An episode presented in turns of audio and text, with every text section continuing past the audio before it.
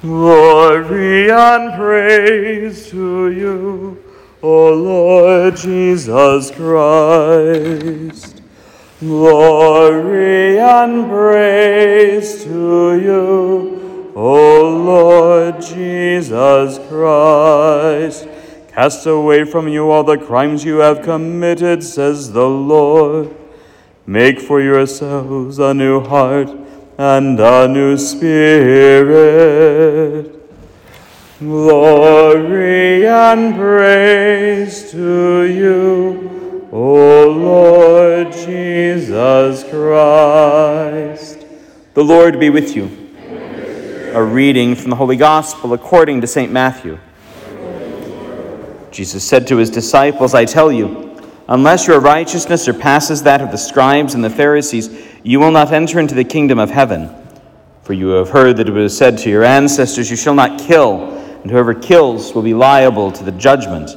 But I say to you, whoever is angry with his brother will be liable to the judgment, and whoever says to his brother, Racha, will be answerable to the Sanhedrin, and whoever says, You fool, will be answerable to fiery Gehenna.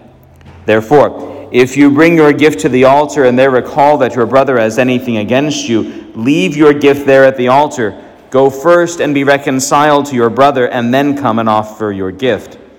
Settle with your opponent quickly whilst on the way to the court. Otherwise, your opponent will hand you over to the judge, and the judge will hand you over to the guard, and you will be thrown into prison. Amen, I say to you, you will not be released till you have paid the last penny. The Gospel of the Lord. Praise to you.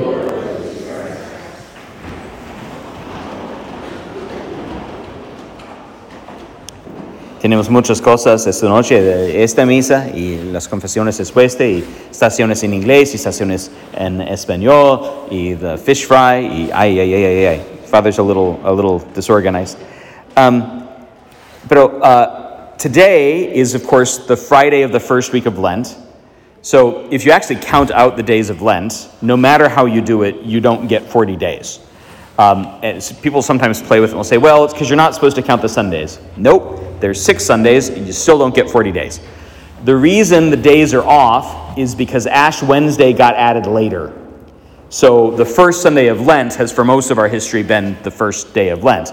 So you wind up with four extra days, and that kind of sets our cycle off. But this day, the original first Friday of Lent, which also happens to be First Friday, is what's known as an Ember Day.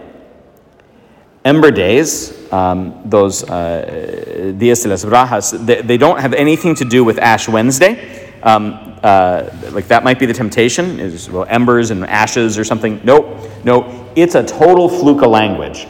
So, so these days happen four times a year at the turn of the seasons, in the spring and in the fall and the summer and in the winter. And they're tied to um, planting and harvest cycles, which is why the, the collect, the beginning of Mass, was for the seeds, and why we blessed the field, the community garden out here today, because today is when historically you'd start seed time.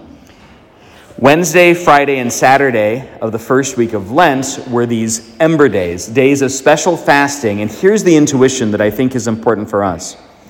We fast today so that we can feast tomorrow.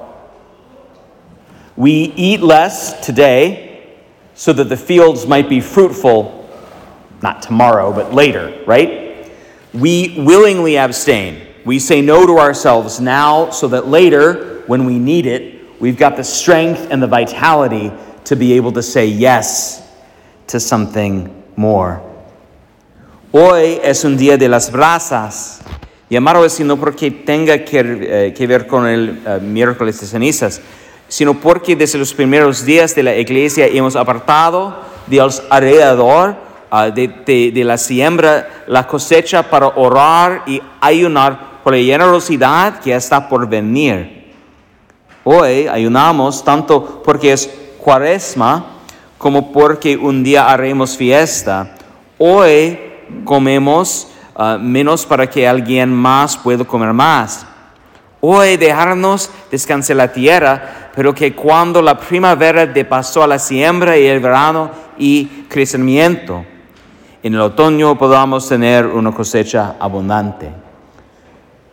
this is also the day, or tomorrow is also the day that in the past, like the not super distant past, but enough that it wouldn't have affected me, um, that ordinations would take place. And the idea was the same. So, ordination plants a kind of seed that then has to grow. And it was very important in former times that priests were ordained during penitential periods so that they couldn't get very high and mighty about themselves. There was no Gloria sung at the ordination. Why? Well, because you're in penance. Your priesthood's not your own. So it's also a good time to pray for priests, and especially some of our older priests, like, say, Monsignor Beeson, who was ordained around this time all those years ago. But for us who are gathered here, who need seeds of new life planted during this Lent that will hopefully begin to grow and germinate way before next fall, they make a change, right? They start something growing inside us, something that we may never see the harvest from, but our neighbors just might.